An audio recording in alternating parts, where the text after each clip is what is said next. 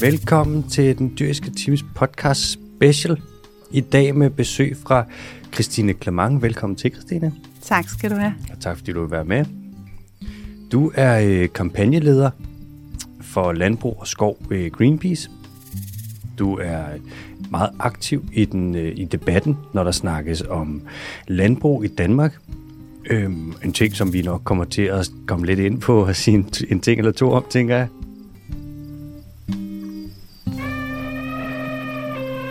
Du har været hos Greenpeace de sidste 11 år.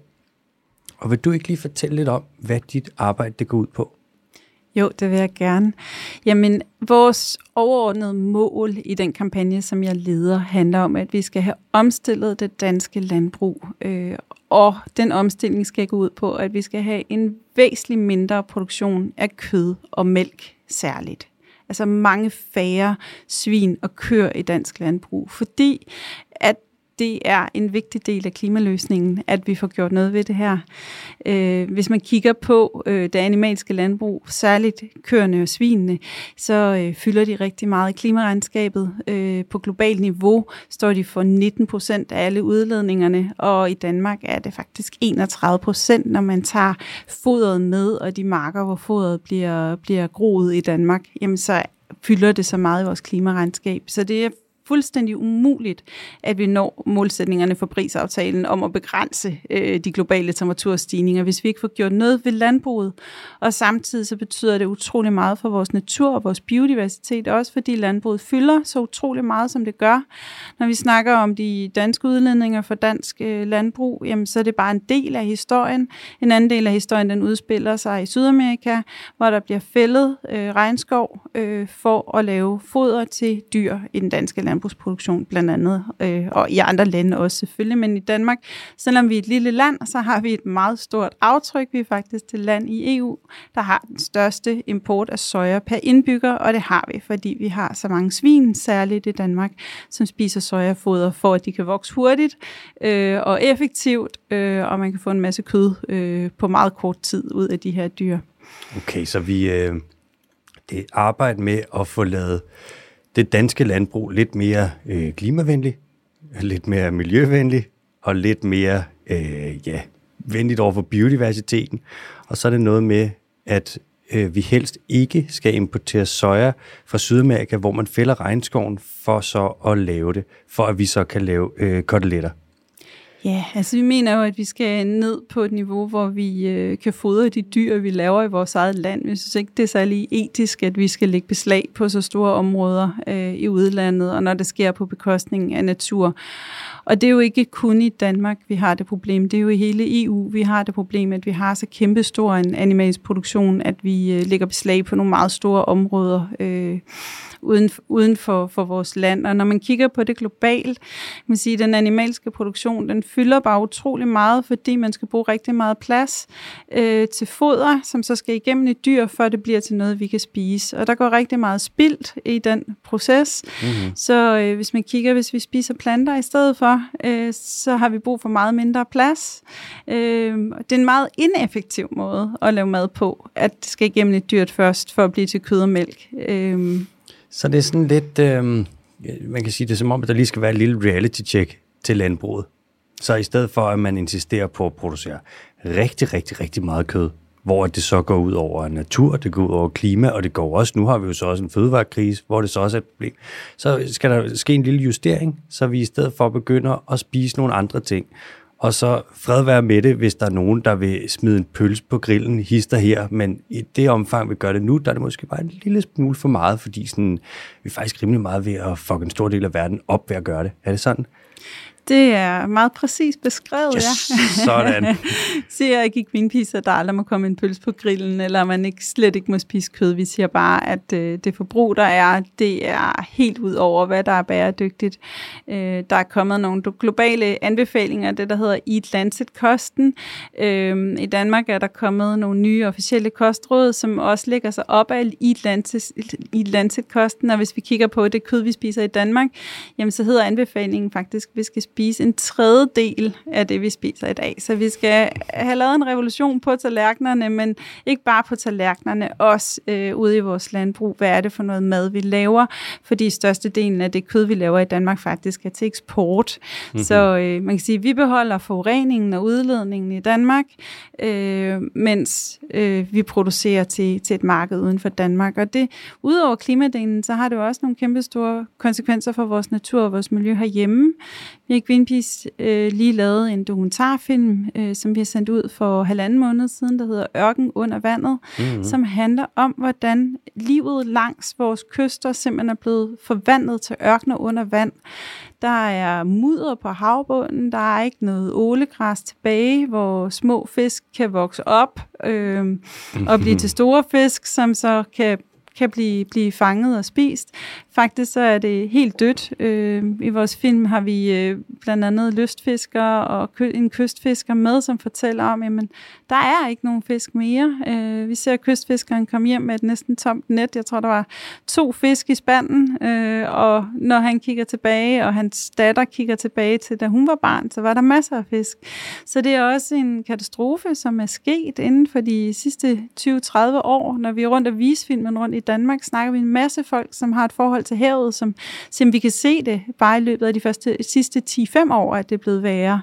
Øh, det, den havbund, der engang var fuld af liv, den er fuldstændig død nu. Så vi har også en kæmpe udfordring med vores miljø på grund af den kæmpe store animalske produktion, vi har i Danmark. Okay, så vi øh, nu tegner det lige op her, fordi det lyder lidt som om, at Danmark har lavet en underscoring på landbrugsfronten. Så vi, øh, skoven bliver fældet i Sydamerika. Det er så primært øh, mig bekendt øh, Argentina og Brasilien. Så bliver der så importeret en masse soja, mig bekendt omkring, hvad er det, til landbruget. Det er over en million ton om året. Så i landbruget, der har vi så ja, fabrikker, hvor vi ligesom er dyr, ikke? så primært svin. Så kører vi alt fodret igennem dem, får lavet nogle koteletter og nogle pølser og noget, som vi så eksporterer, og tilbage der står vi så med en forbandet masse øh, gylde. Altså vi har vidderligt bare fået øh, lort og det kommer så ud i vores indre farvande, hvor det så laver ørkenzoner og dræber alting, hvilket der påvirker, påvirker klimaet, hvis det er ålgræs, påvirker fiskerne, hvis der ikke er nogen fisk. Og tilbage, der står vi så med en lille håndfuld vinder, der så måske er nogle store svinebønder, og så et land, der i virkeligheden har fået skadet sin have, fået skadet sin, øh, fået brugt alt for store dele af arealet til landbrug, og i det hele taget ikke vinder så meget på det her. Det er jo det der, hvor sådan, igen, man, man fristes lidt til at tænke sådan, skal vi ikke have sådan lidt mådehold? Skal det ikke være lidt mere sådan alt med måde, i stedet for at vi skal være en øh, skinkenation så? Lige nu er vi jo vidderligt bare et, et filter, der laver udenlandsk soja til noget, som vi sender til andre lande, og så står vi tilbage med lort. Okay, godt. Så fik vi vendt den. ja, altså, jeg, jeg mener jo helt klart, at vi skal have en, en, en debat om, hvordan får vi et landbrug, som er i balance mm. hvor de udstyr, vi skal have i det danske landbrug, faktisk spiller en positiv rolle i vores landbrugssystemer, for det gør de ikke i dag. Altså lige nu er hele landbrugssystemet rettet ind imod, at vi skal producere så meget som muligt, så effektivt som muligt, øh, og det har bare nogle kæmpe store konsekvenser, som du lige så fint har ridset op. Mm.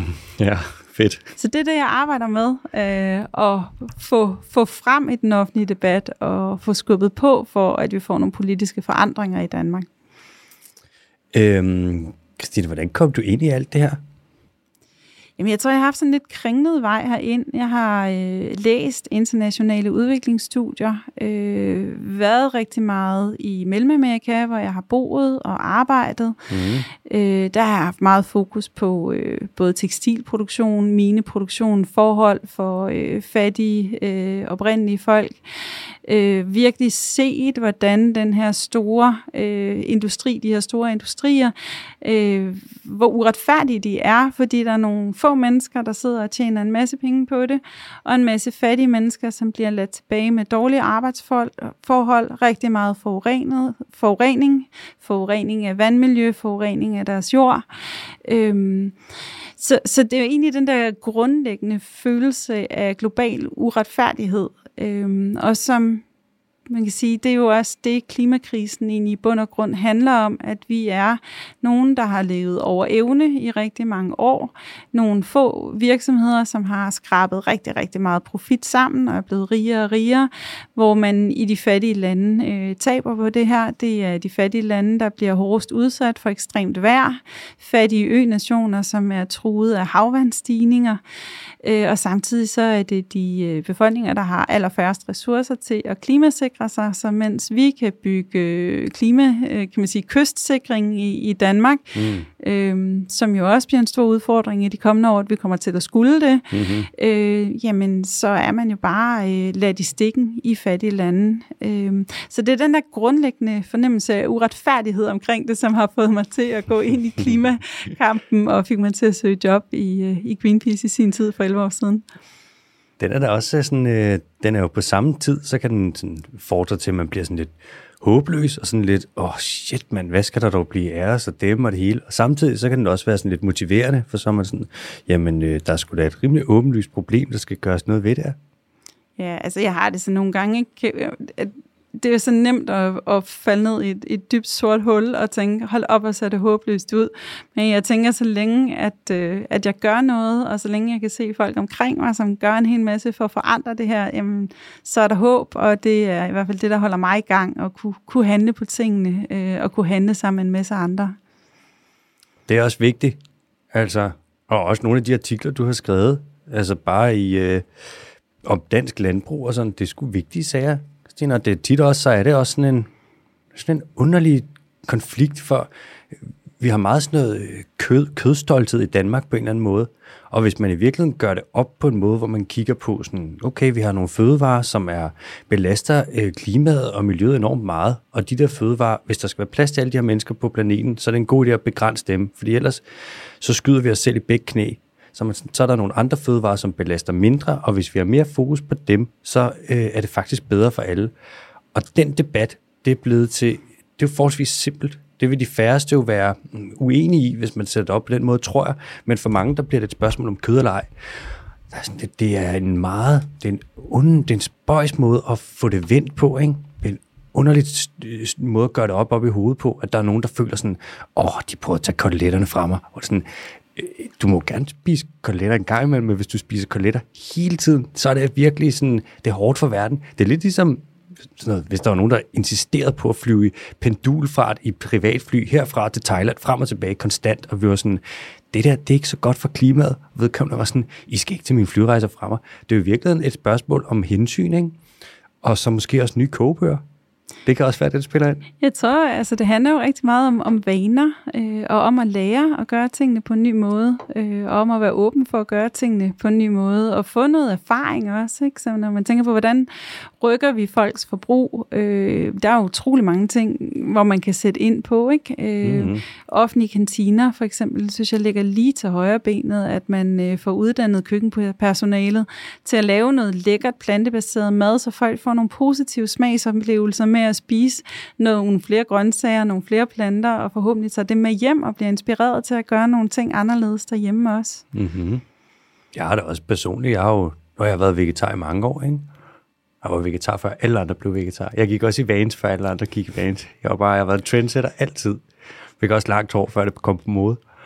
Og jeg har personligt lavet en bønnestuning, for eksempel i mange, mange år, som har været altså, sindssygt god. Og der er ikke nogen som helst af mine venner, der er enige med mig, men det er bare deres smagsløg, der halter fuldstændig. Vanvittig bønnestuning. Det kan være, at jeg også lige skal smide opskriften op, faktisk. Det tror jeg, jeg gør sammen med det her. Hvad siger dine venner til bønnestuningen? Kan de lige lade den sig, når du præsenterer dem for den? Nej, det kan de sgu ikke. Deres, deres fejl er ikke min. Det er jo deres palet, der bare ikke er sensitiv nok til at værdsætte sådan et gastronomisk vidunder. Det kan jeg jo ikke, altså, det kan jeg ikke gå ind og justere ved. Nå, vi skal ind på dagens tema.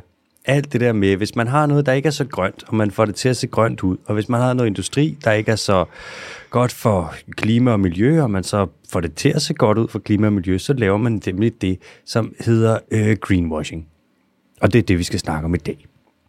Og Christine, helt kort, Altså, hvornår er noget greenwashing? Hvornår går det fra, at man siger sådan, mine sokker, de er økologiske, til et eller andet, hvor du siger, den her guldmine i Angola, den er slet ikke dårlig for miljøet. Altså, er der en, en klart defineret grænse, hvor man siger, nu er det altså greenwashing, I er gang i?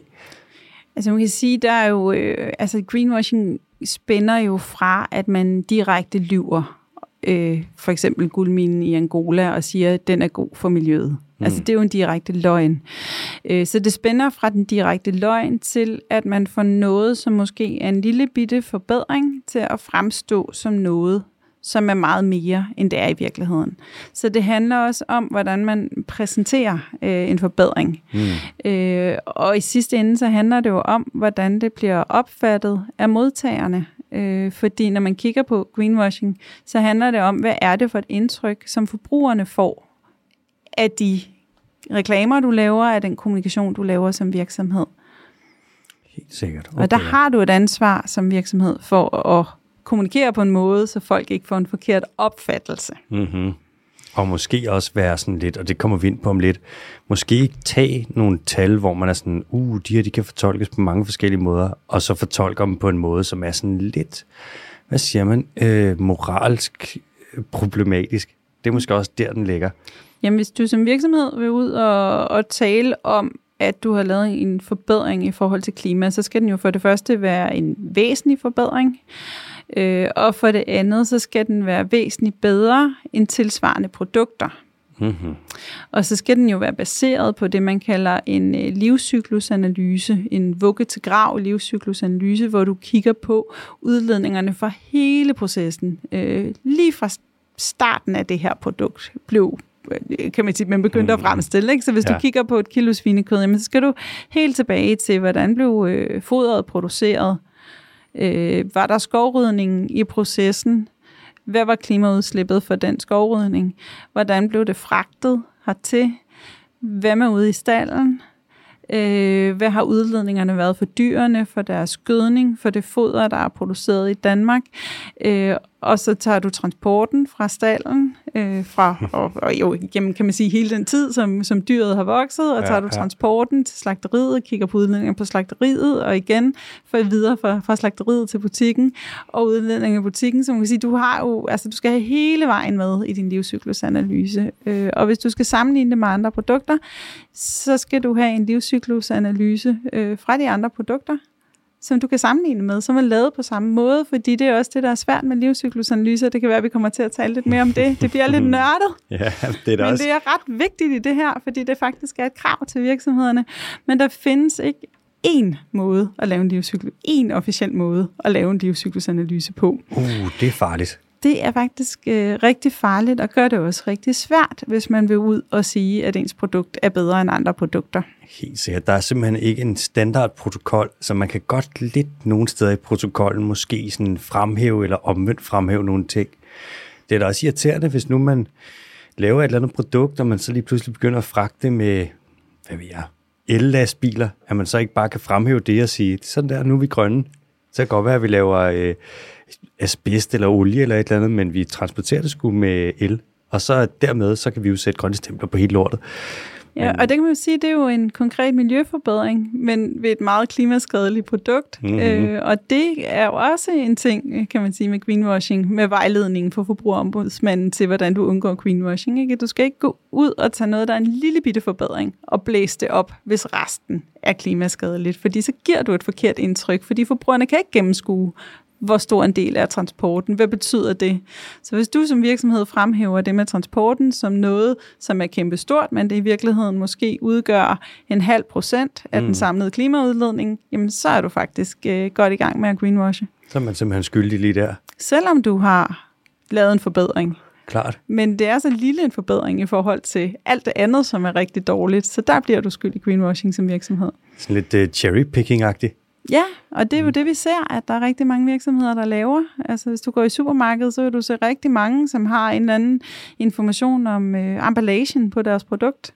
Jeg bliver, altså, nogle gange kan jeg blive så forvirret. Hvis jeg for eksempel skal købe chokolade, shit Christina, de der pakker, det er jo, de bliver jo nødt til at lave pladerne endnu tyndere og endnu større, bare så pakken kan være stor nok til, at der kan være markader på. Og der er mange af dem, hvor jeg tænker sådan, eco-friendly, fair trade, det ene og det andet, økologisk, organic, bla bla. Jeg er sådan helt forvirret. Jeg bliver sådan helt, hvor meget, altså, hvor mange af de her markader er rent faktisk legit, og hvorfor ville det så ikke være godt nok med et, hvis det rent faktisk var godt nok?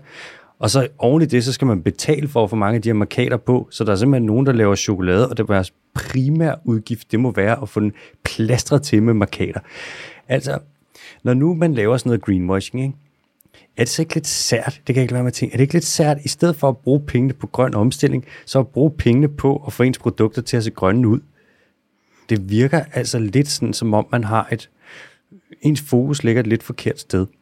Ved du, og nu ved jeg godt, det er et svært spørgsmål, men ved du, hvor meget af sådan nogle greenwashing-kampagner, de koster? Altså, hvor meget, du spænder det selvfølgelig fra noget helt småt til noget helt stort, men snakker vi, at der er nogen, der bruger millioner på det? Jeg ved, altså, jeg jo ikke sige noget generelt om, hvor meget det koster, men øh, vi kan jo sige, at altså Danish Crown kiggede vi på, hvor meget har deres øh, kampagne cirka kostet for den klimakontrollerede gris, som var en landsdækkende kampagne, som de rullede ud i Danmark. Og den har kostet øh, en 7-8 millioner kroner. 7-8 millioner? Ja. Shit. Øhm, så, altså, så vidt, så vidt vi kan se, ikke? Altså, mm. det, er jo, det er jo, hvor man går ind og kigger på, hvad har de betalt for at få placeret deres annoncer. Vi laver et overslag på, jamen, hvad har det øh, nogenlunde kostet at få produceret de her videoer, når vi kigger på dem. Hvad er tallene for reklamebyråerne, ikke? Altså, så det er vores estimat, men jeg mener også, de har opgivet til i forbindelse med den øh, retssag, som er blevet rejst imod dem for Dansk Vegetarisk og Klimabevægelsen, mm. at de har øh, oplyst et beløb i den størrelsesorden, fordi de skulle oplyse, værdien af deres kampagne, øh, og det mener jeg også, det er en 7-8 millioner, de har oplyst der. Så vores estimat har ikke været helt ved siden af i hvert fald. 7-8 millioner for klimakontrolleret. Shit. Det er ikke, det er ikke billige sager. Altså, øhm, hvorfor er det egentlig lovligt? Kan man ikke, bare, kan man ikke stramme lidt op på lovgivningen?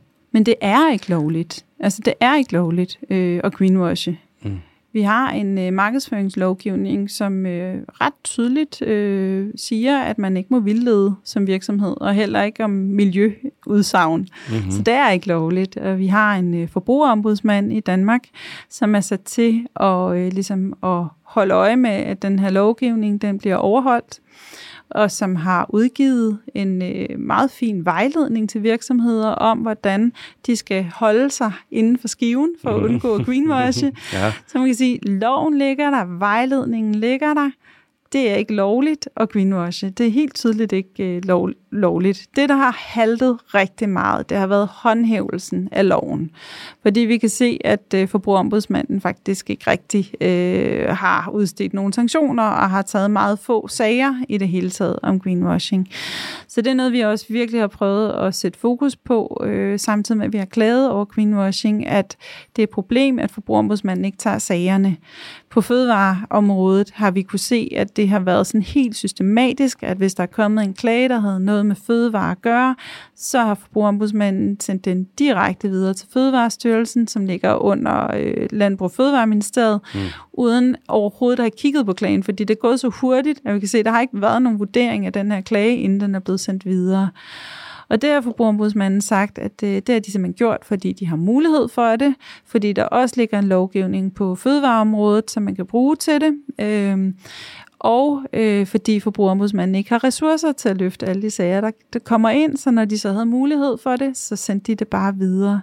Så det er noget, øh, vi har sat rigtig meget fokus på også, øh, og hvor der så heldigvis øh, sidste år på finansloven kom øh, en ekstra bevilling til forbrugerombudsmanden øh, de næste fire år til at sætte ind over for greenwashing. Så forbrugerombudsmanden har staffet op nu øh, mm-hmm. og ansat nogle dygtige jurister, mm. øh, og har også meldt ud, at der kommer til at være mere fokus for forbrugerombudsmandens øh, side på de her sager, og hun kommer til at tage sager.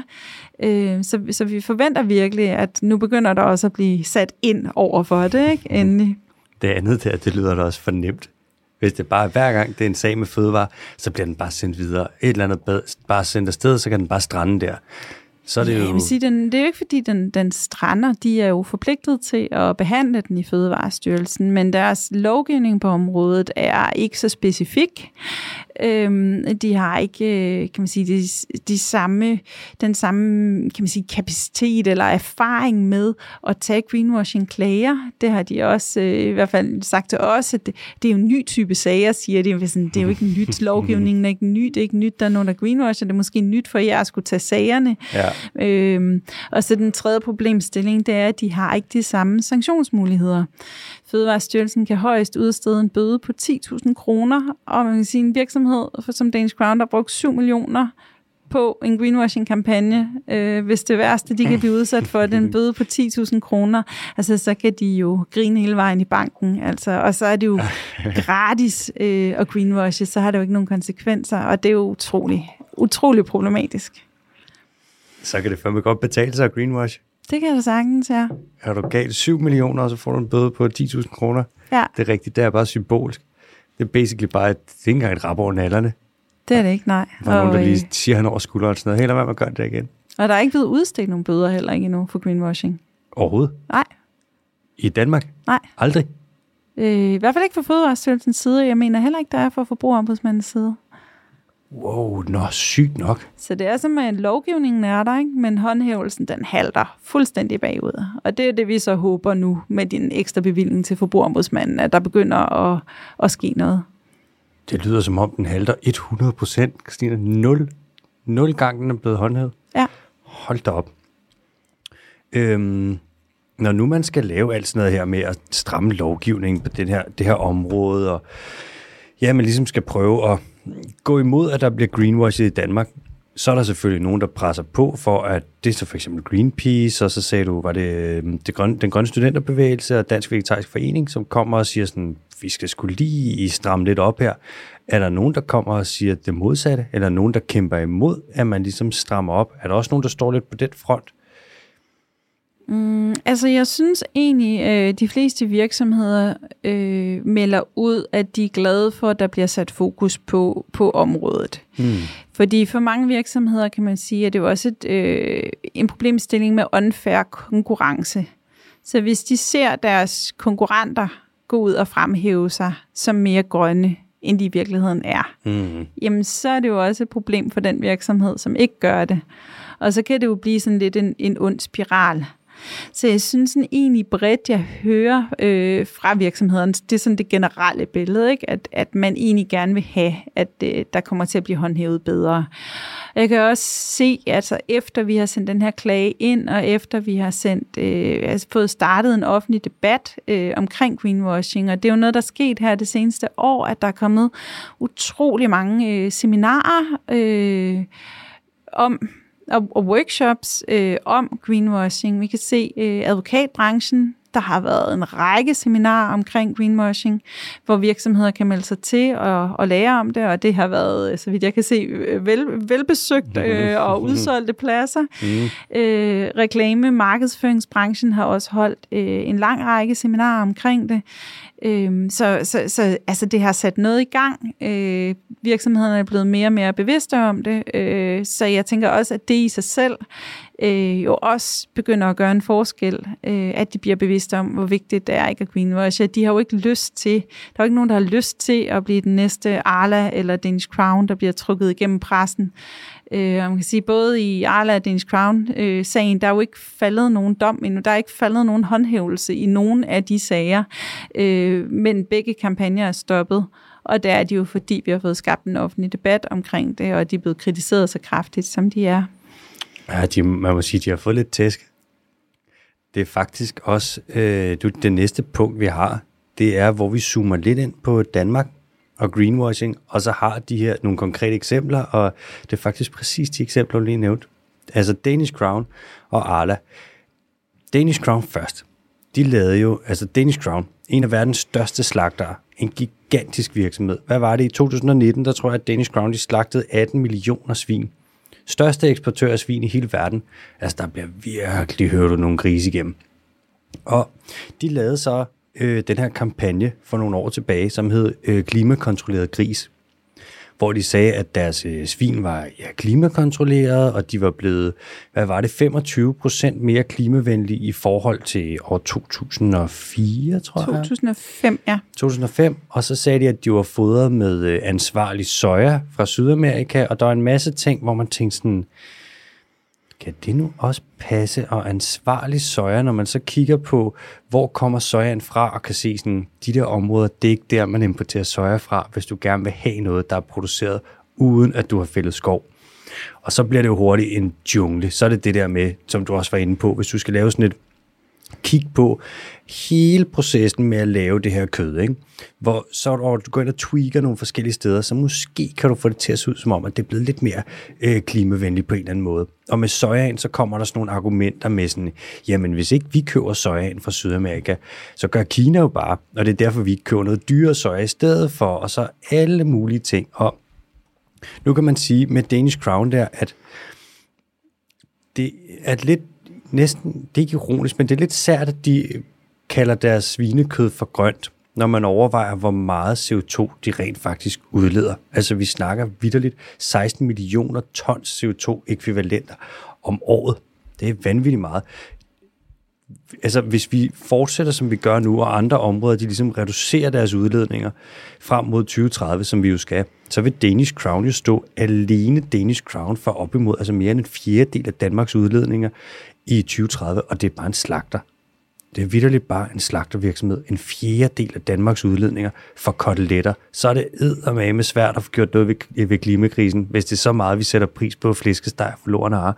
Men altså Danish Crown og deres svin, er det sådan, Christina, er det grønt?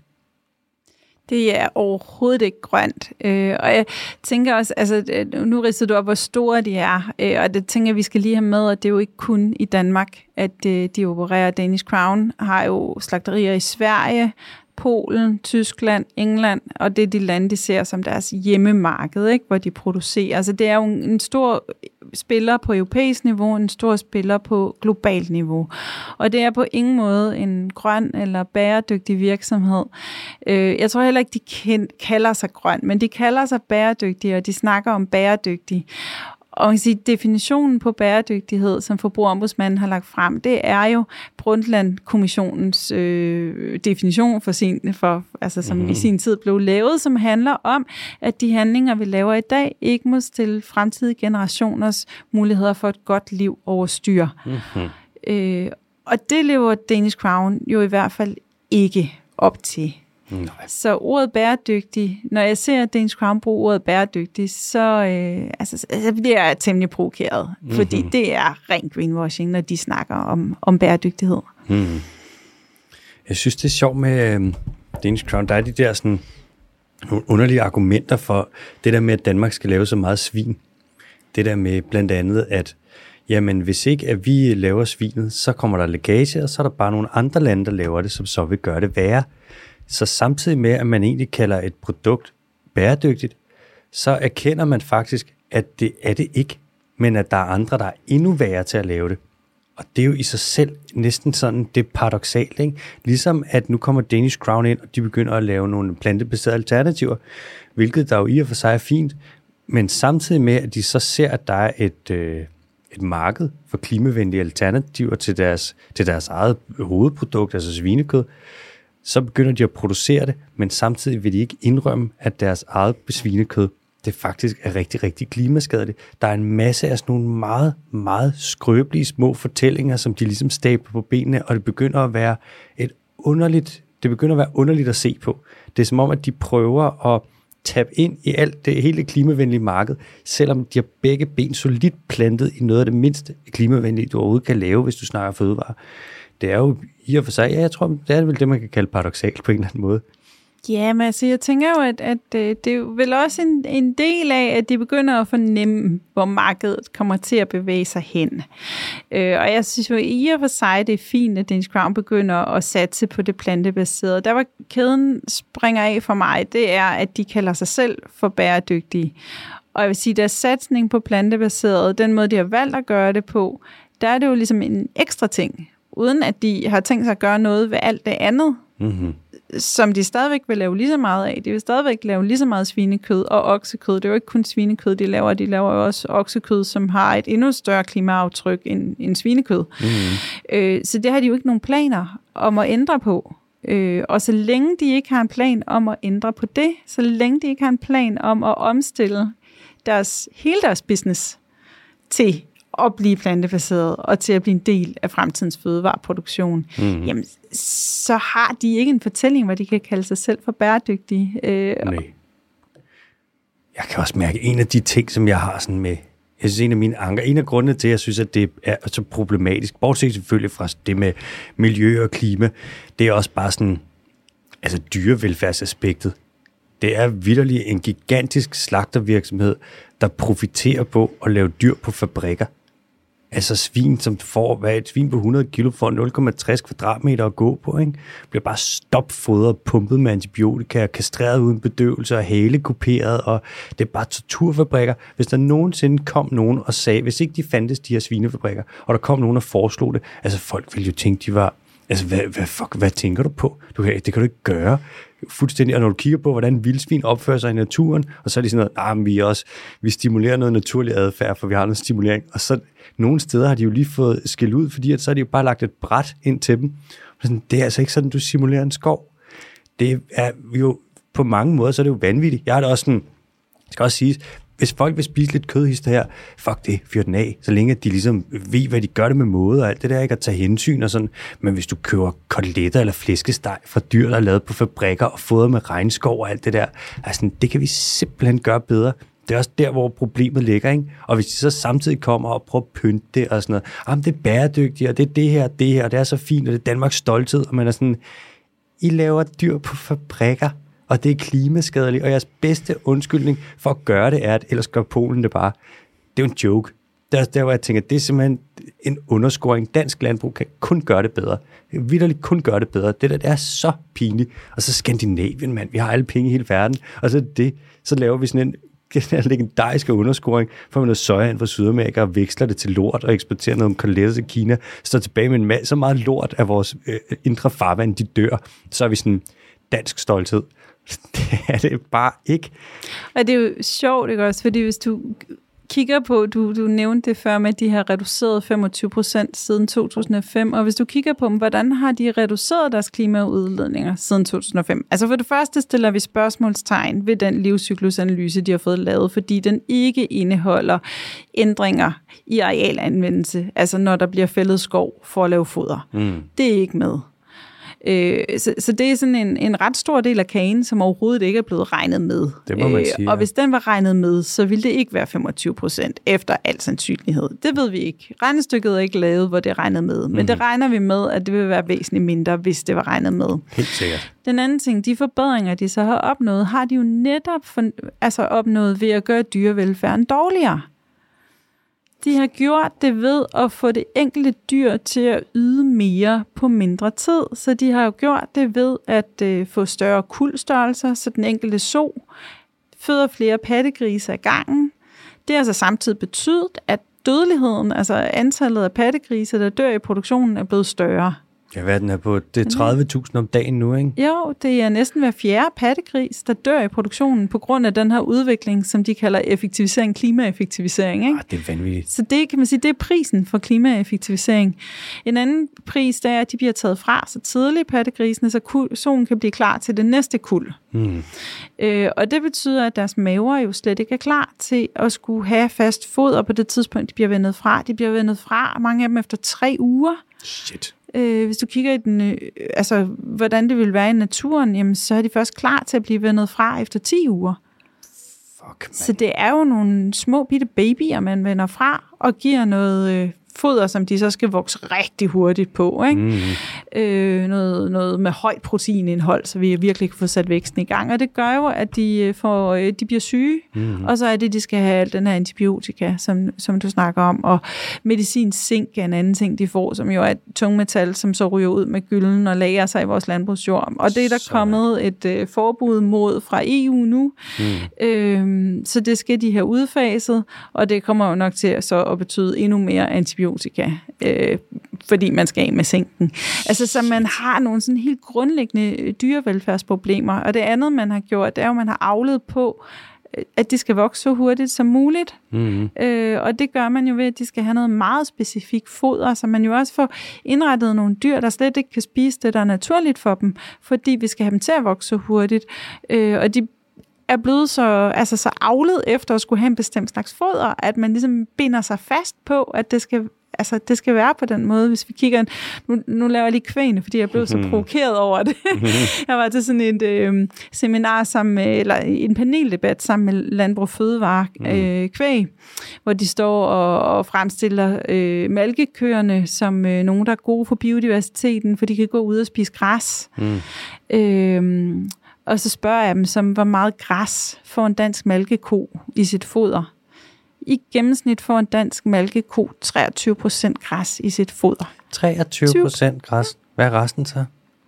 Det er majs og soja. Og kraftpiller. Forskellige, ja, kraftpiller lavet ud af, af, af andre ting, ikke? som majs og soja. Som, og soja fra Sydamerika. Ja, som kan give en, øh, en højere mælkeydelse. Fordi det er det, der er problemet. Hun sagde til mig fra Landbrug Fødevare, vi kan jo ikke, øh, en, en dansk mælkeko kan ikke leve af græs, så bliver den syg fordi dens mælkeydelse er så høj, at den ikke får ernæring nok fra græs. Og det er jo det problem med, at vi simpelthen har avlet dyr efter den der meget høje effektivitet. Når man spørger dansk landbrug, hvorfor er det, øh, deres argument for, at vi skal have den her store animalske produktion i Danmark, det er jo, mm. fordi den er så klimaeffektiv. Mm. Og det er den jo ved, at vi har avlet efter den her kæmpe store ydelse per dyr, men så samtidig betyder, at dyrene kan ikke spise det, der er naturligt for dem, så de kan heller ikke spille den rolle i landbruget, som de egentlig er tiltænkt. Altså, køerne kan ikke gå ud og græsse, hvis de skal levere mælk til Arla, fordi... Vi har bare de, vi har ødelagt dem. Vi har ødelagt dem gennem avlsarbejdet. Det er skørt. Og ved du hvad, noget man ikke har avlet dem til, ikke? det er at blive dummere. Du har aldrig avlet dem til at blive så dumme, at de ikke kan rende rundt der og være intelligente og lide. Jeg har sådan hvis du ikke kan lave øh, de her produkter, uden at dyrene de skal lide så meget imens, så må du ikke. Så kan det simpelthen ikke. Det, det må du bare ikke. Du kan simpelthen ikke have det, hvor det er sådan noget, ja, men prisen for det her, det er bare rigtig meget dyremishandling. Sådan, så skal vi simpelthen ikke have det. Det kan ikke passe. Og køerne der, der får yverbetændelse alle sammen. Jeg har været malkedreng engang, øh, der skulle tjene penge til Langlandsfestival for mange år siden. Malkede en 50-60 køer i et par måneder. Der var nogle af dem, der havde yverbetændelse. Der var så et biodynamisk landbrug, så det var i en, en gode ende, men stadig, shit mand, det er jo der, hvor de ikke engang blev pisket så hårdt, at de gik ud på græs. Jeg tør slet ikke tænke på den der i sådan industrielt, konventionelt landbrug der. Og de får, hvad det, det hedder, digital dermatitis, hvor de får, de får betændelse i klovene af at gå på de der betongulve, og det er bare sådan, det kan jo ikke komme bag på nogen, at dyr ikke er lavet til at maske, mase dem ind på de her fabrikker. Men det er nu engang sådan, som man så vælger at gøre det. Og så samtidig siger vi, vi laver nogle af de bedste fødevarer i verden, og vi har de bedste landbrug. Fuck, så må de andre være dårlige, mand. Vi mishandler bare millioner af dyr. Det er der ikke noget godt ved. Det er en helt, helt vild fortælling, ikke? Og hvis vi kommer tilbage til, hvorfor er det, at vi anklager Danish Crown for greenwash, mm. jamen så er det jo øh, blandt andet, fordi de siger, man kan ikke skære alle grise over en kamp. Altså indforstået, ja, at vores er bedre end alle de andre. Og det har vi jo bedt uh, Danish Crown om at dokumentere, at deres svinekød skulle være bedre end andet altså svinekød. Altså smagen eller sundhed? Eller hvad Nej, på klima, klimaaftrykket. Oh, klima, okay, på klimaaftrykket. Ja. Og det har de simpelthen ikke kunne dokumentere, fordi det, det de har, ja. det er den der undersøgelse, hvor de viser, at de har reduceret øh, 25 procent mm. siden 2005 som ikke har udledningerne fra skovrydning med. Mm-hmm. Øhm, og som er generelt for alle svin i Danmark. Det er ikke noget særligt om Danish Crown svin, så de kan ikke sige, at den her forbedring er noget, Danish Crown har lavet specielt. Det gælder alle svin i Danmark. Ups. Det gælder nok også rigtig mange svin uden for Danmark, fordi en del af det arbejde, dansk landbrug laver, er jo også at eksportere genmaterialet. Mm. Så alt det her fantastiske avlsarbejde, vi laver i Danmark, mm. det rejser verden rundt. Vi, import, vi eksporterer levende søer med fly til Kina, så det? de kan avle på de samme øh, typer svin, som vi har fremavlet i Danmark. Vi sender ornesæd til hele verden. Ja, det er en stor virksomhed. Hvad er det, den hedder, den virksomhed der? Sædvirksomheden? jeg, ved- jeg ved ikke, jeg tænker Dan Bread nu, ikke, som Ja, laver Bread, ja. avlsarbejdet. Ja, ja. Øh, så, så ja, så vi sender den, den genetik, som vi udvikler i Danmark, og som har nogle forfærdelige dyrevelfærdskonsekvenser, sender vi ud til hele verden. Når de så skal vise, at, øh, at deres svinekød skulle være bedre i Danmark end i Mm. andre lande, så bruger de et helt andet studie, som er lavet af World Resources Institute, Ja, som er ja. sådan en øh, amerikansk øh, tænketank, Ja.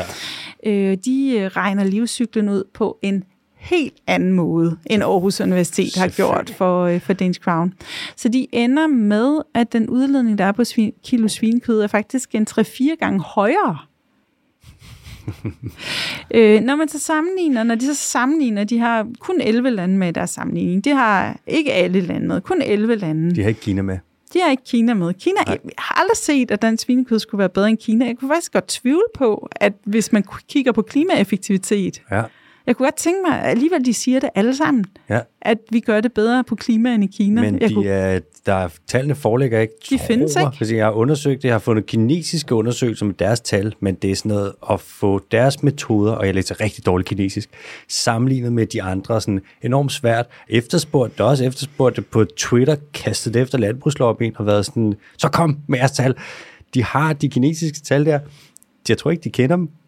Og man kan også se den World Resource Institute undersøgelse, du bringer op, at sådan, Danmark ligger i den bedre ende, når vi snakker om at producere klimaeffektivt svin, men vi er ikke signifikant bedre end hverken Polen eller Sverige eller Tyskland eller Holland eller Storbritannien. Så det er sådan, så god er vi slet ikke. Og hvis Nej. man kigger på mælk, så er vi faktisk sådan, så Holland faktisk rimelig meget bedre end os. Så vi er sådan, altså, de konkluderer jo både for mælk og for svin, at de lande, som ligesom ligger på niveau, at datausikkerhederne er så store, mm, at man ikke kan konkludere, at nogen er bedre end de andre. Så det er det samme. ja, så kommer de der og konkluderer, at vi er bedst. Det Ja. er, at, Det er helt skævt, og alligevel, du ser landbrugslobbyen gøre det, du ser fremtrædende politikere gøre det. mm, Altså, der var en øh, debat øh, i, i Folketinget øh, for, for nylig, nej, det var fødevareministeren, der var kaldt i, kaldt i samråd, mener jeg, øh, hvor han frisk står og siger, at vores svineproduktion i Danmark er mere klimaeffektiv end Kinas. Der er ingen data, der understøtter det, og der står minister, den ansvarlige minister for området, og siger det her, som han ikke har nogen data. Altså, så de siger det hele vejen rundt, ikke? uden at de, øh, kan, de kan altså understøtte det med data. Men når Danish Crown går ud og siger det her i en markedsføringskampagne, som er rettet mod forbrugerne, og som kan påvirke forbrugernes valg ved kød, køledisken, så er det ulovligt. Så er det greenwashing ifølge markedsføringsloven. Så det er en af de ting, vi har klaget over. det er meget godt, I har klædet over det. Tak for det. Ja. Hvad det hedder... Øhm, okay, det kan jeg mærke, det kunne vi snakke lang tid om, men vi skal også vi skal nå nogle af de andre ting også. Arla, hurtigt. Arla har lavet den der kampagne på et tidspunkt med, alle har sikkert set det, på mælk og på det ene og det andet, hvor der stod, at det var CO2-neutralt, fordi de havde kompenseret med klimakreditter. Og så kom der så en lille skandalsag op. Hvad var det tidligere i år, hvor det viste sig, at nogle af de skove, der så ligesom var købt, nogle af de her klimakvoteskove, de var brændt. Og nogle af dem, der i Sydamerika, der simpelthen var brændt. Hvor man kan sige, en ting er at tage et produkt, der har en forholdsvis stor klimabelastning, og så sige, den her den er neutral nu, fordi at vi har købt noget andet i et andet land. Men hvis det, man har købt i et andet land, det så også brænder, så er man sådan to gange, man ligesom har slået fejl, kan man sige. Ikke? Også nogle områder, de havde købt på øh, Borneo i øvrigt, i den øh, malaysiske del, som vist nok var nogle oprindelige folks øh, områder, som bare blevet solgt væk af Malaysias regering, hvor det var sådan en lille upser. Men altså, det, et produkt er vel ikke klimaneutralt, bare fordi man kører kvoter. Nej, altså jeg synes, det er noget af det mest farlige, det her med, med klimaneutral. Øh, og jeg vil sige, det, jeg synes ikke, øh, at den vejledning, der ligger for forbrugerombudsmanden, er særlig skarp øh, på det her punkt. Men det er jo også noget, kan man sige, vejledning har nogle år på banen, og det her, det kommer mere og mere, at virksomheder, de kalder deres produkter øh, klimaneutrale. Du kan når du køber øh, flyrejser, når du køber tøj på nettet, alle mulige ting, kan du lige klimakompensere. Du kan lige betale sådan 14 kroner ekstra, og så er det klimaneutralt. Ikke? Ja, værsgo. Altså, så der er rigtig mange virksomheder, der gør det her, og alle de var så så friske at gå ud og sige, at vores mælk, vores smør, vores fløde er klimaneutralt. Mm. og, det, og det er jo en, en stor fed løgn, fordi det ja. produkt, der står i køledisken, har haft akkurat den samme udledning. Og den det, der er udledning er kommet ud i atmosfæren, og det har den jo haft. Altså, den udledning har været der lige meget, hvad Arla så gør.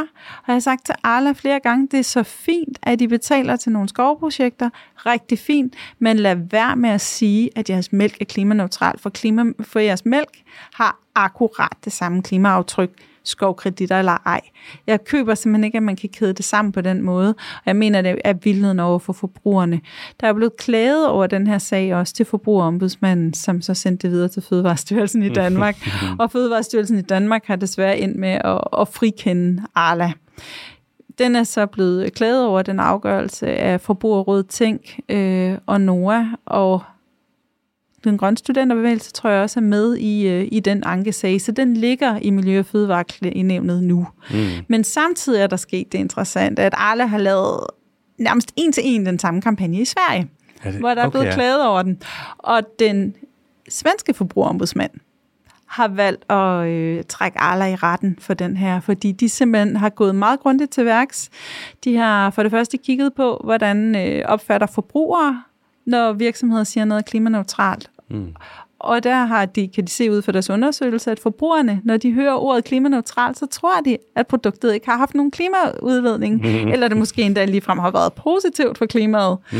Og det er jo vildledning, hvis forbrugerne tænker det så har de fået øh, en, øh, en, nogle forskere til at kigge øh, dokumentation igennem, som har konkluderet, at jamen selv hvis de her skovprojekter var perfekte, så har vi et problem, at den udledning, der sker fra Arlas mælk, den sker lige nu, mm. men læringen i skov, den vil først ske om 100 år. Så i den 100-års periode, så er der den ekstra CO2, i atmosfæren, som Arla har udledt for deres køer. Eller det er jo ikke engang kun øh, CO2, det er jo også metan, som mm. er en endnu mere aggressiv klimagas. Mm-hmm.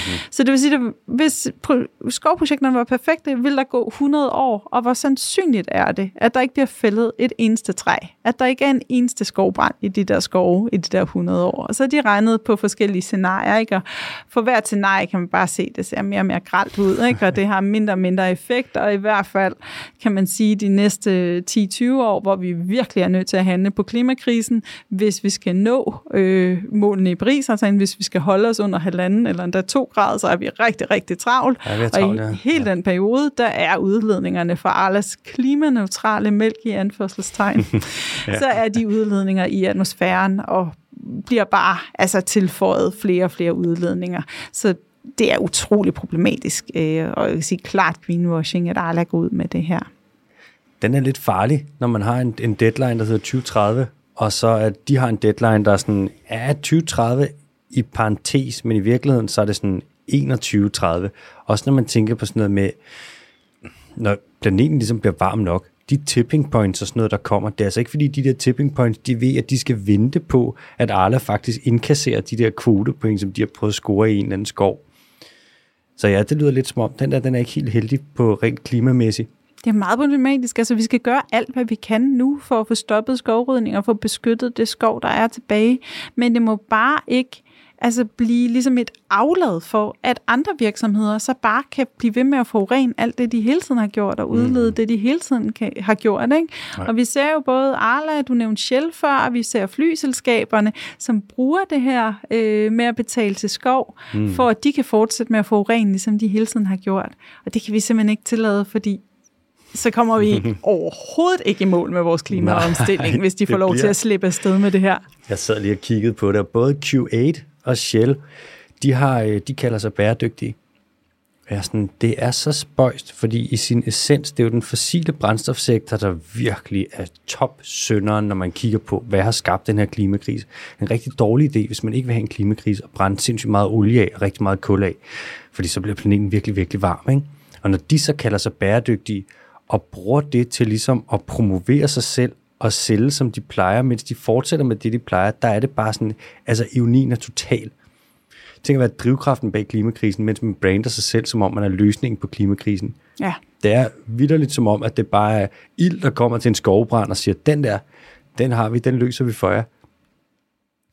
Nu har jeg et spørgsmål her med, altså med kvoterne, om det er ok, det der med at gøre noget dårligt, når man kompenserer med noget godt, men jeg føler lidt, vi har, vi har lidt svaret på den. Altså, den ja, går det altså skal ikke. man ikke gøre. Man må gerne gøre noget godt, når man gør noget dårligt, men man skal ikke kommunikere det som om, at man kompenserer for det dårlige. Man skal også stoppe med at gøre det dårlige. Ikke? Det må være der, at, at fokus skal være primært. Ja. At man får omstillet sin produktion til at være noget, der ikke udleder så meget.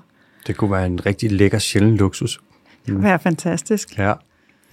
Altså, nu er der jo også noget, som man kan, ligesom øh, greenwashing, så er der noget, som bliver kaldt greenhushing, som lidt af det med, at nogen så er bange for at komme og sige, at de gør noget godt for klima og miljø, fordi at hvad nu hvis der er nogen, der kommer og skiller dem ud og siger sådan noget, ej, det der i greenwasher, i greenwasher faktisk, og så holder de bare kæft i stedet for. Altså, hvad tænker du om det? Hvor, hvordan skal man, hvad hvis man som virksomhed kommer der og tænker sådan noget, skal vi lige snakke om, at vi har gjort det her, eller skal vi lade være? Hvor tænker du, grænsen går? Jamen, jeg tænker jo, at der ligger jo faktisk en meget klar vejledning for forbrugerombudsmanden, som man kan tage udgangspunkt i, mm. øh, som kan hjælpe en til øh, at vurdere, om det, man har gang i, det øh, går over grænsen. Mm. Så jeg siger, det er en rigtig god idé også øh, at, at tale med interessenter, inden man går ud og lancerer en eller anden stor grøn kampagne, øh, og faktisk lytte til, hvad der bliver sagt. Øh, så ligger der også, altså for eksempel er der lige kommet en øh, ny vejledning for Europakommissionen, der fokuserer netop på det her med meget øh, forurenende brancher, og skal de have lov til at gå ud og sige, at de er klimavenlige? Mm. Øh, og, og der siger de fra Europakommissionens side, at øh, nej, hvis man har en meget klimaskadelig branche, så må man slet ikke bruge ordet klimavenlig om sit produkt. Så kan man snakke om, at man er mindre klimaskadelig, men ikke at man er klimavenlig. Øh, så det synes jeg faktisk også er sådan en ret stærk øh, vink med en vognstang. Øh, det må man sige. sige ja. Den danske lovgivning er jo en implementering af EU-lovgivningen, fordi vi har et fælles indre marked, så lovgivningen skulle i princippet jo være ens, og også håndhævelsen på, på, på tværs af grænser i, mm. i EU. Så de udmeldinger, der kommer fra Europakommissionen, er jo også noget, vi skal lytte til i Danmark. Så øh, en virksomhed som, som, som Shell eller Arla for den sags skyld, eller Danish Crown, skal jeg slet ikke gå ud og bruge ordet klimavenlig, fordi deres samlede belastning er alt, alt for, øh, for høj. De er ikke klimavenlige virksomheder. Hvis bare de var der sådan, altså hvis man forestiller sig, at det var sådan et øh, parallelt univers, hvor de havde deres egen planet, så var de der Arla, eller Shell, eller Q8, eller Statoil, eller whatever, der ville jeg have det sådan, så skulle de da bare fyre den af. Gør præcis, hvad der passer dem. Okay, det vil være nederen for biodiversiteten og sådan, ikke? Men ellers så er det bare fri leg. Men når vi ligesom skal være ellers andre også, og de fremtidige generationer og sådan, det der, hvor jeg synes, der er det der element af sådan noget hensynsløshed. Det der med sådan, fuck det, så gør vi det, får vi det til at se lidt mere grønt ud, så vi kan sælge, som vi plejer, så vi kan profitere, som vi plejer. Og, sådan, og det går bare ud over os alle sammen. Det synes jeg simpelthen er, jeg synes, det er rigtig tavligt. Jeg tror, de får bygget sådan en historie op i deres eget hoved om, at deres produkt faktisk er ret øh, uundværligt, fordi når jeg taler med Arla, Danish Crown, Landbrug Fødevare, så har de alle sammen den her graf med om, at kødforbruget i verden bare kommer til at stige, stige, stige, stige de kommende år. Mm. Øh, og, og, og nærmest som om det er en naturlov, at det kommer bare til at ske. Vi bliver flere mennesker, øh, der bliver en større middelklasse, ergo vil de forbruge mere kød, så kødforbruget kommer til at stige globalt, og så er det jo os, der gør det mest klimaeffektivt, som har en forpligtelse nærmest til at lave det her, fordi vi kan gøre det med mindst muligt aftryk. Ikke? Det er jo hele deres øh, resonemang, og jeg tror virkelig, de, øh, de tror på den selv, men det, som der mangler, i den historie, det er, at vi har også borgere i det her land, vi har også politikere, ikke bare i Danmark, men også i andre lande, som kan sætte ind og begynde at regulere området og gøre nogle ting, som gør for eksempel, at kød og mælk bliver dyrere, at de kommer til at betale for deres forurening det kan skabe en forandring, og der kan være rigtig mange andre ting, tiltag, som kan gøres for at flytte forbruget og gøre, at det bliver noget andet, end den der prognose viser. Og jeg synes, en anden ting, der virkelig mangler, det er, at det erhvervet begynder at se sig selv i øjnene. Du har stukket lidt til det også et par gange her, ikke? men mm. at kigge på, hvordan kan de faktisk blive en del af den grønne omstilling. Hvad nu, hvis Danish Crown og Arla besluttede sig for at bruge deres kæmpe store projekt på, øh, hvad hedder det, budgetter mm. på at begynde at omstille sig som virksomhed fra at være et mejeri, fra at være et slagteri, til at blive en fødevarevirksomhed. Hvor man ikke bare kigger på, hvordan skal vi lave mere og mere kød og mælk, men hvordan laver vi fødevarer som kan være noget helt andet end kød og mælk, som kan være plantebaserede fødevarer. Øh, og hvordan laver en plan for, at det gradvist, at kød og mælk bliver mindre, mm. og fødevarer, fødevarer, som er plantebaserede, bliver noget mere. Og hvis de så bruger kan man sige, deres store budgetter til at få deres landmænd, deres andelshaver, hjælpe dem med at omstille sig, hvis de bruger, går ind i, i arbejdet med at få forbrugerne med sig, Mm-hmm. Øh, I stedet for, at de bliver ved med at markedsføre kød og mælk, jamen så prøv at markedsføre omstilling. Prøv at gøre folk til en del af det her, og prøv at virkelig melde jer seriøst ind i kampen, så kunne de gøre så stor en forskel. Ikke bare i Danmark, men også ud over Danmarks grænser. Også bare nu, mand. Nu er der jo, der er jo krig, der er fødevarekrise. Altså, der er jo vildt folk, der dør af sult, ikke? Hvad indtil videre, sådan, de sidste mange år, så har det været mellem 8 og 11.000, der døde af sult om dagen. Nu kommer der bare til at være endnu flere. Og hvis man så insisterer på sådan selv med en fødevarekris ikke at vil omstille fødevareproduktion, er sådan, come on, det skulle da et meget godt tidspunkt at gøre det på. Man kan også sige, nu, den der graf, du snakker hvor det er sådan noget, vi kommer til at spise mere og mere kød, for vi bliver flere og flere mennesker, større og større middelklasse. Der er jo også det der med, hvis vi kigger på de kampagner, der skal få os til at spise mere kød, og nogle af dem, som faktisk er statsfinansieret. Hvad er det, der er blevet givet 18-20 millioner hen over de sidste par år til kampagner, der skal få os til at spise mere kød? Du kan ikke altså de kan jo ikke komme og sige, folk kommer til at spise mere kød, det er der ikke noget at gøre ved, og så samtidig lave kampagner, der skal få folk til at spise endnu mere kød, og så være sådan, se, de spiser mere kød. Det er jo vidderligt, det er jo bare en joke. Og så er det utroligt, ja. Og, og det er utroligt, når man... der er jo også sådan helt ærligt, kommer og pisser os lidt med i ansigtet. Det er jo altså helt ærligt. Det er da bare tavligt. Helt utroligt. Og når man så kigger på, de har jo fået lavet sådan nogle undersøgelser, nogle analyser af, hvem er det, der begynder at spise mindre kød. De kan jo se, at, at, at salget mm. falder. Ja. Og hvem er det? Det er de unge, mm. der spiser mindre kød. Hvad er de unge bekymrede om? Jamen, de er bekymrede over dårlig dyrevelfærd, de er bekymrede over klima, de er bekymrede over dårligt miljø. Så laver de nogle øh, kampagner, mm. som er målrettet de unge. Hvordan får vi de unge til det? Hvem lytter de til? Influencer på de sociale medier. Og så giver de den bare fuld gas for vores allesammens skattekroner for at få ramt de der unge, som faktisk er på vej i den rigtige retning, mm. og få dem tilbage i folden til at spise rigtig meget svinkød. Ja, så er det sådan noget. Så i stedet for svin skal det hedde gris. Og så i stedet for, så skal det være sådan noget, at ah, den danske gris har en krølle på halen. Hvor det sådan, kun røv, mand. De klipper jo halerne af dem, og de bedøver dem ikke gang, og det må de jo faktisk ikke. Det er bare, ja, jeg synes sgu, det er tavligt. Igen, hvis man vil spise kød, så kan man sgu da i det mindste gøre sig selv det tjeneste og få det fra nogle dyr, der har haft det ok. Det andet, det er, jeg synes simpelthen sådan noget dyremishandling, det, jeg kan det, jeg kan det ikke. Jeg synes ikke, det er okay. Men jeg synes også, der er problemer at sige, altså det der med, at, jamen, at det er forbrugeren selv, der skal lave den ændring. Fordi ja, der er nogle forbrugere, der gør det, ikke? men når de står i supermarkedet og siger, jamen, skal jeg købe den økologiske øh, kylling, som har haft et rigtig godt liv, eller skal jeg købe øh, den der standardkylling mm, yeah. til en 20'er? Ikke? Altså, den økologiske koster måske fem gange så meget. Ja. Øh, så øh, jeg tror, når du spørger forbrugerne, så vil de gerne købe det økologiske, når de står i køledisken og er konfronteret med den der kæmpe store prisforskel. så, ja, er det, altså smutter. tit, at det er den billige, der ryger, ryger ned i indkøbskurven, selvom man egentlig øh, sådan godt ved, at det ja. er det forkerte, og man godt vil det andet.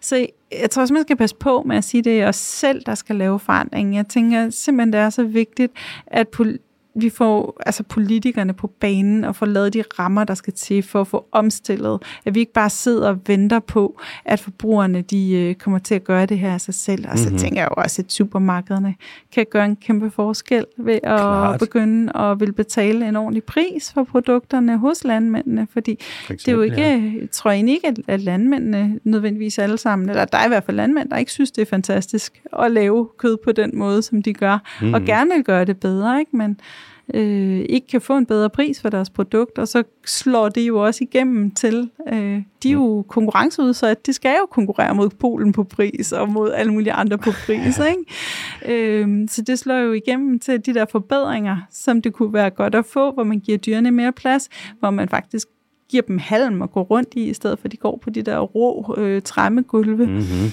Øh, det tror jeg, at, at mange landmænd vil da blive gladere af at se deres dyr og have de forhold, men de har faktisk ikke råd til det, når de ikke kan få en ordentlig pris for det. Så jeg tænker, der er noget der også, altså hvor både supermarkedskæderne har et ansvar for at betale en ordentlig pris, mm. men også hvor vores politikere kan, kan gøre en forskel ved at gå ind og regulere på det her område, så øh, vi får en bedre produktion. Det er lidt spøjst. Alting taget i betragtning også, at man ikke ser mere handling på det område. Altså prøv at overveje. Klima, rimelig populært emne, kan man sige. Ikke?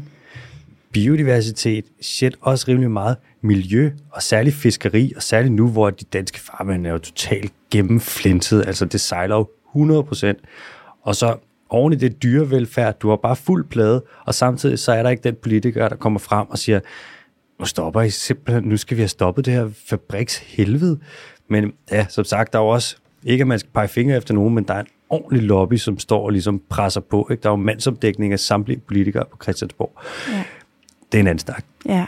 Måske jeg lige bare kan skyde ind, at der er jo nogle øh, lande, som er begyndt at lave nogle gode tiltag på det her område, er begyndt ja. på omstillingen. øh, og der, der kigger vi jo meget mod Holland, synes vi jo er utrolig spændende også, at ikke? følge med i. Jo, men særligt Holland, fordi de er i gang. De øh, har for nogle år siden lavet øh, noget, der hedder Pig Closure Scheme, mm.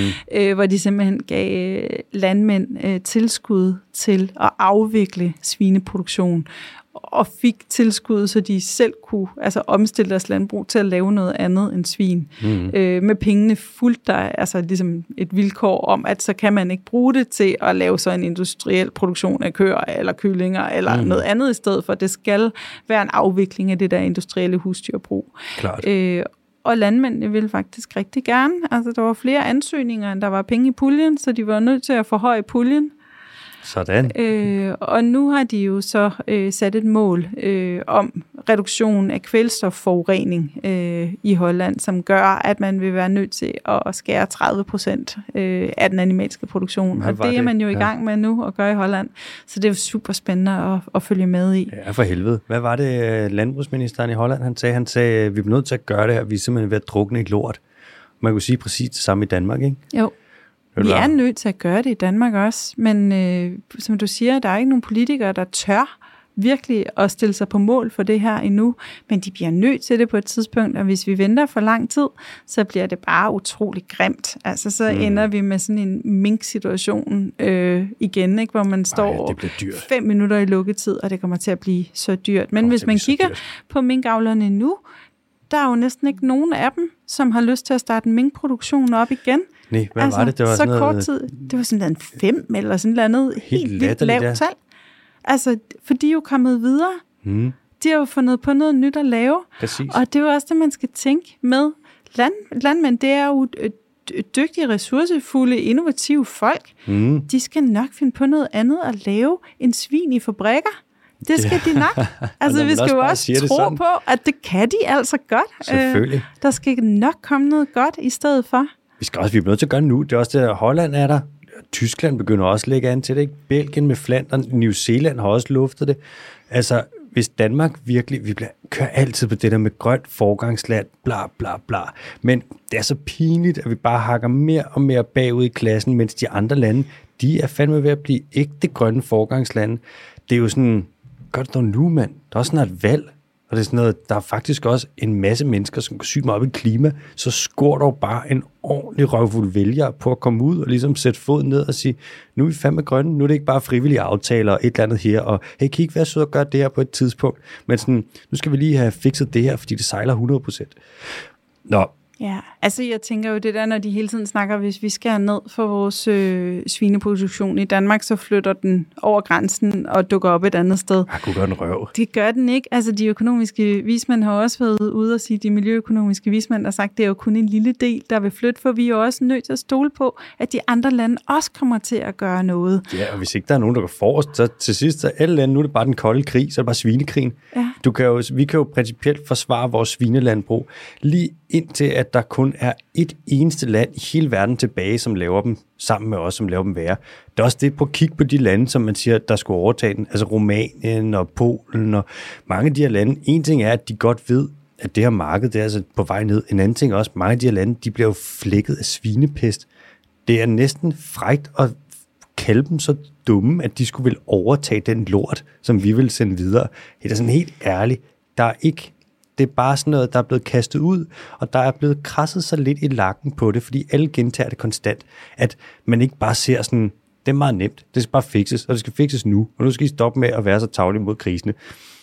Nå, Christine, vi skal, øh, vi skal til at runde af om lidt, men jeg har nogle, jeg har et par spørgsmål om angående, hvad du tænker med fremtiden her først. Altså, hvis vi lige finder spokkuglen frem, ikke? Hvad tænker du, at der kommer til at ske angående med sådan noget som greenwashing i Danmark i fremtiden? Tror du, vi kommer til at se mere af det? Tror du, vi kommer til at se mindre af det? Tror du, der bliver strammet nogle regler med retssagerne og alt det der? Hvad tror du, der kommer til at ske? Altså, jeg, jeg tror desværre, at der vil være nogle virksomheder, som øh, vil blive ved med mm. at, at, at finde smarte nye måder at greenwashe på, fordi der er jo øh, desværre en lang række virksomheder, nogle af dem har vi talt om her i dag, mm-hmm. øh, som øh, grundlæggende ikke er interesseret i at omstille deres forretningsmodel. De øh, har vendt sig til at gøre tingene på en måde og tjene penge på en måde. De har investeret en masse penge i at gøre det på den her måde, øh, og de investeringer vil de jo have det maksimale ud af, så de vil jo kæmpe med næb og klør for at få lov til at blive ved med at gøre det på den måde, de hele tiden har gjort det. Øh, og det vil de jo gøre alt, hvad de kan for at prøve at bilde os alle sammen ind, at det er en del af den grønne omstilling. Mm. Så, øh, så, så, så jeg tror, at det kommer til at fortsætte en rumtid. Det jeg håber, mit håb, mm. det er, at der snart begynder at, at falde nogle sanktioner, øh, som gør, at de fatter, at det her det er alvor, og det faktisk koster at snyde på den grønne omstilling. Øhm, det håber jeg. Vi har jo øh, i forbindelse med en anden klage, vi har lavet til forbrugerombudsmanden, som vi ikke har talt om i dag, mm. fordi det har handlet mest om landbrug, mm. men vi har jo også klaget over øh, Mercedes-Benz øh, og over BMW. Nå ja, hvad fanden var to, det, de havde? Øh, ja. To tyske øh, bilgiganter. Mm. Og øh, i forbindelse med, at vi har klaget over dem, så har vi taget kædeansvaret med, hvor vi har sagt, at vi klager ikke kun over bilvirksomheden, vi klager også over det reklamebureau, der har hjulpet dem med at designe kampagnen. Det reklamebureau, der har hjulpet dem med at eksekvere kampagnen. Mm. Vi klager også over de medier, der har bragt annoncerne. De stillagsejere, der har lavet dem hænge dem op. Vi klager over de advokater, der har rådgivet dem undervejs. Og det synes jeg er super spændende, om forbrugerombudsmanden kommer til at gå ind i det og holde alle de aktører til ansvar, fordi det kan være, at det kan have den der præventive effekt, at byråerne faktisk begynder at sige nej. Medierne begynder at sige nej, fordi de bliver bevidste om, at de også har et ansvar, og de også kan blive stillet til regnskab. Så på den måde tænker jeg, at der er et håb for, at vi kan få tæmmet de her virksomheder lidt. Hvis de bare greenwasher på deres egen hjemmesider, så er der ikke så mange, der kommer til at se det. Mm. Øhm, så hvis vi kan få dem på den måde øh, indgrænset i deres greenwashing, så kan de ikke have den samme skadelige effekt. Så det er noget, som jeg synes er utrolig spændende, og alt andet lige har det jo i hvert fald skabt den debat.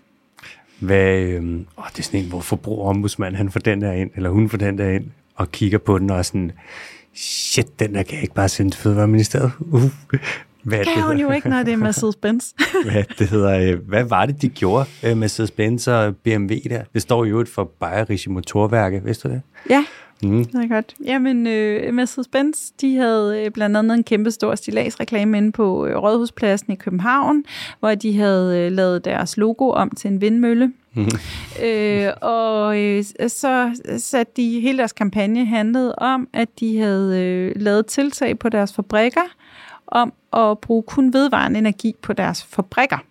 Så de laver fossil brændstofbiler, men øh, på fabrikkerne, der bruger de grøn strøm, og så er deres biler præcis, grønne. Præcis. Og så gik vi ind og regnede på, jamen hvis du kigger på de her fossile biler, som de stadigvæk også sælger, mm-hmm. øh, det handler jo ikke om elbiler det her, det handler om strømmen på deres fabrikker, mm-hmm. øh, og så regner ud, jamen, hvor meget betyder øh, strøm på deres fabrikker i den samlede livscyklusanalyse, som de har pligt til at lave, mm. så er det en halv procent. En halv procent? En halv procent, og de har plastret rådhuspladsen til med den der halve procent, deres logo som en vindmølle. De har haft det kæmpe store øh, annoncer i politikken og på Facebook. Altså rigtig mange steder har de haft de her ude, ikke? og det handler om en halv procent. Problemet er, at hvis man hopper på den, og alle bare sådan noget, fuck det, så skal jeg sgu ikke have en elbil, eller så skal jeg, nej, fuck det. Hvis Mercedes er så grøn, så behøver jeg slet ikke cykle. Så behøver jeg ikke tage toget og sådan noget, så kører der bare en stor fed BMW og kører afsted, fordi den er lavet så grøn, så grøn. Hvis man hopper på den, så lige pludselig så bliver det meget, meget svært at afværge klimakrisen. Ikke?